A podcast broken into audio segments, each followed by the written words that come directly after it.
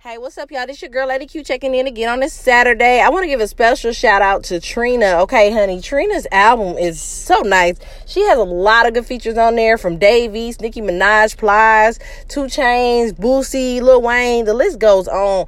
And it's really a dope album. If you go check it out, man, make sure you listen to Situations with Lil Wayne. I really like that song. Um, there's other songs on there that I really like.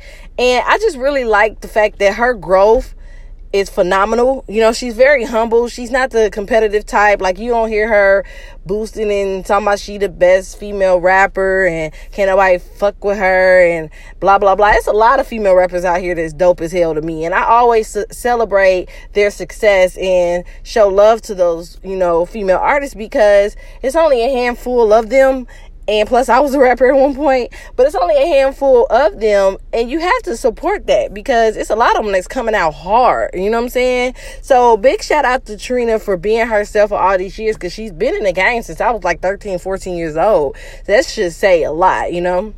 And this is what her sixth album um, so yeah, big shout out to Trina for blessing us with another mature album, blessing us with some dope ass features, and blessing us with being humble and being herself because she she doesn't have to fake it to make it. She's just her you know? So i love that about her. So super super duper shout out to miss trina the baddest bitch. If y'all haven't checked out the album go check it out. And i'm out. Peace